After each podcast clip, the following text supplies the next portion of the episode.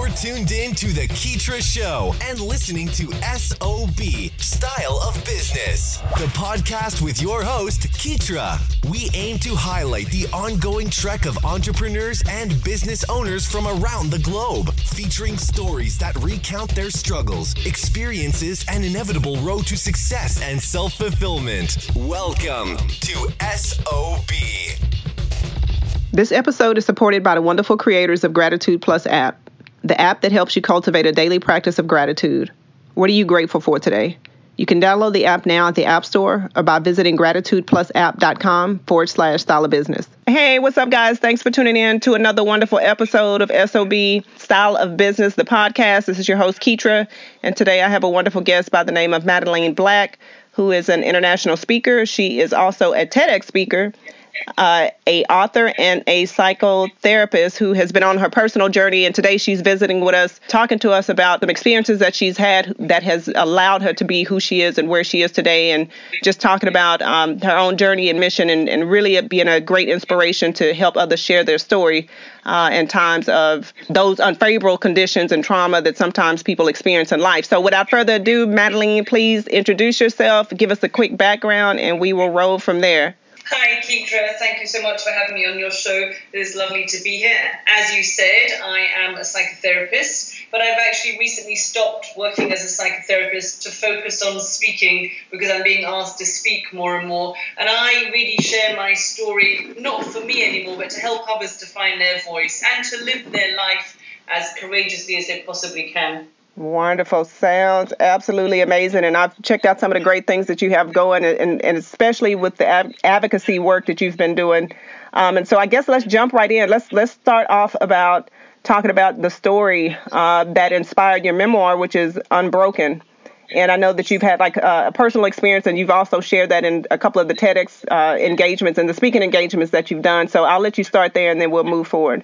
Yes, Unbroken, my memoir, is my story of being gang raped when I was just 13 years old by two American teenagers. And it really follows my journey, I guess, of survival, healing, forgiveness, transformation, and hope. I, I, I had a chance to go back and look at the um, the TEDx uh, event that you did and just kind of listening to a lot of that story. And then also, I think you were involved with the, the documentary project uh, a few years back and just kind of listening to that story you know sometimes you can't help but wonder how a person is able to really really really move forward and overcome such a traumatic experience especially at that young of an age. Um, and so if you care to uh, madeleine if you want to just give us a background of what happened or if you want to just kind of in uh, you know kind of give us um, an overview of what that whole memoir goes into as far as like your personal journey and being able to overcome and share that story with others that'd be great Sure. Well, I, really believe that we are all so much stronger than we think we are. But I have to make it very clear, you know, I didn't get to this place where I'm at overnight. I didn't just suddenly wake up and say, right, I'm going to speak about the most intimate, shameful secret of my life. It's been a process, you know, and I've been working it and working it for years. Um, I've used many different types of therapies, many talking therapies, many alternative therapies. But it was about five years ago uh, with through the powers of social media, I met a woman called Marina who runs an organization in London called the Forgiveness Project. And she'd heard of my story because I went on to choose to forgive the two young men, which is an interesting subject for a lot of people. It's quite a provocative word, forgiveness. Yeah. And she asked if she could share my story, and I said yes. And she said, yeah, I don't need to put my name or my photo but I just thought five years ago, you know, I'm tired of being ashamed for something that happened to me that was never my fault. I never invited it in. And I said, no, you can put my name and you can put my photo. And I just really underestimated what the impact would be. And I started to see very quickly why Marina doesn't call us storytellers, she calls us story healers. Because within moments of sharing my story, I had messages from friends, from acquaintances, from people I didn't know, and then from people across the globe, you know, from different countries, messaging me and saying, Yeah, me too, I've had the same experience. And sharing my story just really gave them some hope. And so that's really why I share it. Exactly. Yeah, and I know it's you know it, it would probably seem a little bit obvious when people you know, ask you questions about the type of impact that this has had on your life. But, you know, like you said, you didn't get here overnight. And so, like, just kind of having to live with that and kind of uh, not even think about what happened to you. How did how were you able to come to a point to where it was okay for you to share this and let other people know what what had happened with you? Well, you know, I never ever intended to forgive them. I kind of call myself an accidental forgiver. So I very nearly didn't become a mum, but I have three beautiful girls. I can say that because I'm their mum. Yeah. but they are gorgeous. And my eldest daughter, Anna, turned 13. So she turned the same age that I was when I was gang raped. And I was also studying psychotherapy and I was doing tons of personal development and all my memories came back, all the all in the forms of like nightmares and flashbacks and pictures. And at first I really thought that I was going mad. I thought, you know, if it was so bad that I, I would remember it. But then I realized it's because it was so bad, my mind had shut it down for years. So I went back to therapy, which was the last time about 13 years ago. And I went for about three years. And near to the end, my therapist suggested to me that, you know, maybe these two young men weren't born rapists. And at first, I was just outraged that he even dares suggest something because I was just full of rage and revenge and hate. And I fantasized about somebody, you know, kidnapping the two of them and tying them up and raping and torturing them for hours on end, just yeah. like they had done to me. But I started to see that this rage and hate and anger I was filled with, they would have no idea. You know, it was only harming me, my husband, my kids, my friends. It was having no impact on them at all. So forgiveness for me was really about understanding and i really believe that we don't we're all born equal i believe we're all born that clean beautiful blank slate as babies you know, I had a friend who was a midwife and she told me that she had delivered thousands of babies and she's never once met an evil one.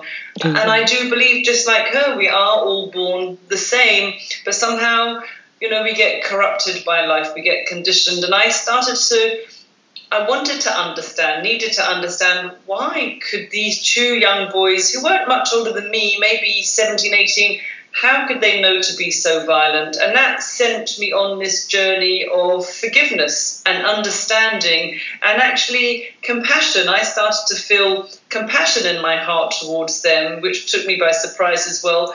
But I thought, you know, I've done a really good job of living my life, just refusing to be identified by what had happened, uh, you know, becoming a mum, which I thought I would never do. But they have to live with what they've done to someone else, and I don't imagine that would be easy. So forgiveness was always, I guess, for giving me a better chance. There was nothing really to do with them at all. I didn't, you know, need them to turn up and say how sorry they were. It was always for me, and it really allowed me to accept all of the details, everything that was done to me, because actually, after a while, my denial was worse than the pictures themselves. Me not wanting to believe it was causing more disruption in my mind than the pictures and so when I chose forgiveness, and it is a choice, I could accept all that was done. I realized I'm not my body, you know, I'm not the yeah. things they did to me. All of us are so much more than our events. And I could just say, okay, I'm still alive. They didn't kill me. I'm going to let it go because I don't want it to chain me to my past. I don't want to be held back in any way. And, and that's really how I ended up choosing to forgive them. That's an amazing story. And and I know you mentioned the therapy and getting help and support. Did you were you ever kind of did you ever feel like you were pushed into the corner to where you just like when did you know that you had to get some sort of support? Like was there anyone around you, maybe your husband or any family members that just noticed that there was um, that you needed some uh, help? You know, you know what? I think that therapy for me is a bit like an onion. There's many, many layers. And so years ago, I would do some work and then I'd be okay for a while, and then it would come up again, and then I'd do some more work. And this, this was this when this came back when Anna turned 18, uh, 13. It was I couldn't ignore it, and I thought I need to go and clean this up once and for all. I mean, I was the worst client because I told my therapist I want him to make these pictures stop. I don't want to see them anymore. And obviously, as a therapist, uh, we can't make pictures stop. I do believe things come back when we are ready to work them. And I slowly understood actually the way in was going to be the way out. I had to really face everything that was done because we can convince ourselves we're okay, but you know, I really know I wasn't okay. I was putting on a mask and I was pretending and minimizing so much of what happened. But once I really faced it, that that was when the healing really happened. Exactly. Yeah, and I saw that it, has been a bit of a process for you because even since the the book has come out, you've been doing different speaking engagements, and one of which was the TEDx speaking event that you did, and that really made a difference. I know a lot of people were impacted by that speech as well. You want to talk about a, a little bit about some of the events that you're doing? So this is TEDx Glasgow, and it's quite a big one apparently in the UK. I didn't realise, and so there were 2,000, just over 2,000 people, and up until that point, I'd spoken to about 500 people maximum. So I was a bit nervous, to say the least, but I'm very passionate about sharing my story because you never know who is in the audience, who is going to reach out of these 2,100 people. So waiting on the side, I was terrified, but once I got out onto that red dot I just thought to myself, you know, this isn't about me speaking. This is about who's listening. Yeah. And the very next day, I had a head teacher email me and said he was there with a group of his students from his high school. And one young woman turned to the maths teacher who was also there and said that she was raped by a family member about three years ago. She'd never told anyone. She said if she hadn't heard me, she most probably would have still never told anyone. But she said listening to me gave her hope. And I've now gone to the school, and I've met the young woman, and I'm going to hopefully go back to the school and speak to the whole of the fifth or the sixth years. But you know, that's all the evidence that I need. And I said, if I was just there to speak to you, then that's my job done. You know, maybe that's the only reason I was there that day on that stage and you were there in the audience. But you know, I, every time I speak, I have people contact me all the time, all the time, and tell me their stories. So I, you know, I really understand that um, courage is, you know, infectious, it's contagious. Yeah. It, because it was somebody else speaking out that helped me find my voice, and I just really intend to pay that forward. Exactly. Yeah. And and speaking of making a difference, like why do you feel like it's important to share these types of stories? Because now it's more of a movement. I think when people come out and, and speak about the different experience, uh, like you said, it gives other people's other people rather courage to share their story as well. Um, but from yeah, but from your so perspective, the Tarana Burke spoke about 10 years ago with Me Too, but the last Me Too movement really it was actually two years ago today. So it's kind of nice that we're speaking today. Um, so it was two years ago. People thought it was just the moment, but you're right, it is a movement. And I think it has really given people the courage to find their voice. You know, for years, what kept me back was my shame. I was so ashamed of what happened to me that I thought, you know, if people knew, they wouldn't want to know me. They would yeah. look at me differently. They would be disgusted because I felt that way about myself for years. I just felt worthless, disgusted, dirty, contaminated, and I assumed incorrectly that other people would look at me in the same way if they found out.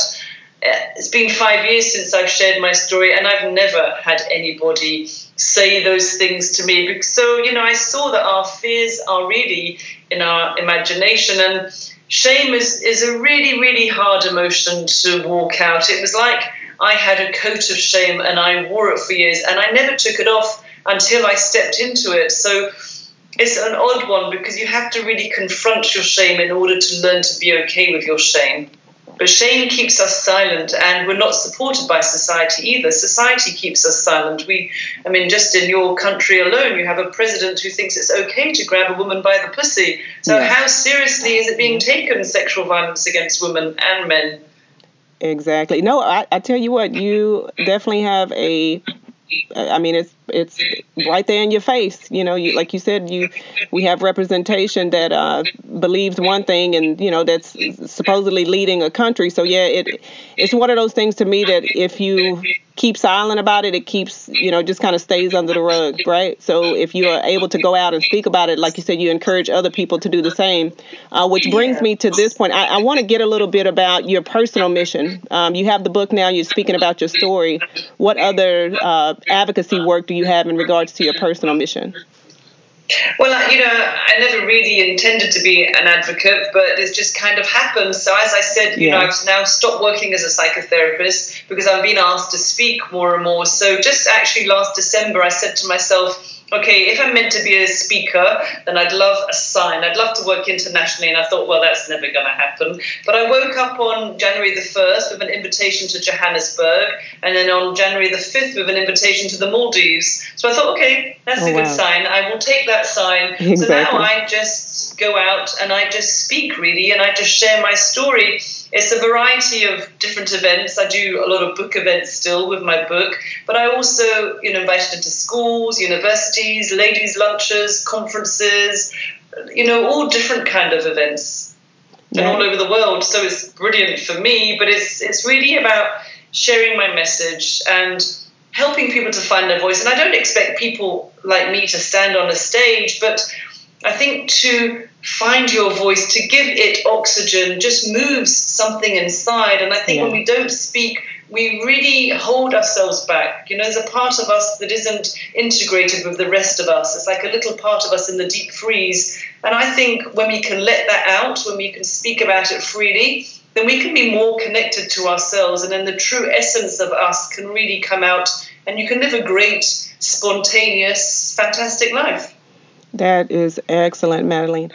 I I'd like to get your thoughts on, uh, say, for instance, you know, perhaps somebody may be listening who has had one of these experiences. Is, is experience. Oh my goodness, my I'm twisting and turning all types of different ways with with these words today. So look past that. But uh, as far as anybody that who may be listening who has had a you know assault or some sort of uh, experience similar to yours, like what sort of you know advice could you offer or just words of encouragement um, sure i would just say you know it's never too late to find your voice and there's always support and help out there and find someone that you trust you know it doesn't have to be a therapist but find someone that you trust because i think to be listened to to be heard and to be believed there's nothing nothing more empowering than that and to know that if you have been a victim of sexual violence abuse, it was never ever your fault. Uh, 100% of all rapes are caused by rapists. And, and, that's it, nothing else. It's not what you were drinking, it's not because you were out late, it's not what you said, what you didn't say. We know that babies are raped, we know that women in burqas are raped. The perpetrator is always the guilty one. Yeah, exactly. Yeah, and, and to add to that, what about um, you know sometimes when people are are a little bit reluctant or hesitant to share their story is because that you know they don't want to be the the blame or the victim. And like i know um, in many instances some of the people that i know personally you know they were blamed for uh, the things that have happened to them you know and i think that that kind of makes it hard. And especially when you know like you mentioned you have a, a president who laughs and mocks um, different people who've had these types of experiences. So maybe they are a little bit hesitant about coming forward because they don't want to be the, the guilty party right no, I, I, get that. We don't make it easy for victims to report. And also in the UK, you know, the conviction rate is so small. And especially where I live in Scotland, it's such a small conviction rate. And, uh, you know, I worked at Rape Crisis for many years, and we would have to really prepare women to say, if they are going to court, they've reported it, the chances are you won't get a conviction, you know, and it, oh, wow. that's a, a reality, and that's that's shocking. That needs to change. It's really it's not great at all the the justice system how we treat victims of crime. And it's the only crime I can think of where the you know the, there is so much blame attached to it. You know if your car is robbed or your house is set on fire you don't say oh I shouldn't have left my car outside my house. It was my fault. You know my car was stolen. But it's the only crime I can think of where the victim is just almost as guilty sometimes as the perpetrator. Yeah that is absolutely true. Yeah, we definitely have work to do uh, when it comes yeah. to personal space. Yeah, absolutely. Well, Madeleine, before we get ready to wrap up, let us know where we can find your book, Unbroken, and also if you have any other upcoming speaking engagements. And hey, we need to get you over here in the states. So if you if you have anything, to come over to the states. I would love to. But uh, you can find me anywhere on social media. My website is madeleineblack.co.uk. I'm on Twitter, Instagram, which is madblack65. I have a, a, Facebook page, Madeleine Black Unbroken, and I'm on LinkedIn. You can get my memoir, Unbroken, on Amazon. You can just order it or ask your local shop to order it in. And next month it will be um, an audio book, so that's really exciting. Oh, that is so great. Okay, well, perfect. Yeah, that that'll give uh, us that like to listen uh, an option uh, as well. So that would be good. All right, sounds good, Madeleine. Well, we thank you so much for being on the show. If you have any last words, uh, just anything that you want to leave, go ahead and do that. And we uh, definitely appreciate your time this afternoon.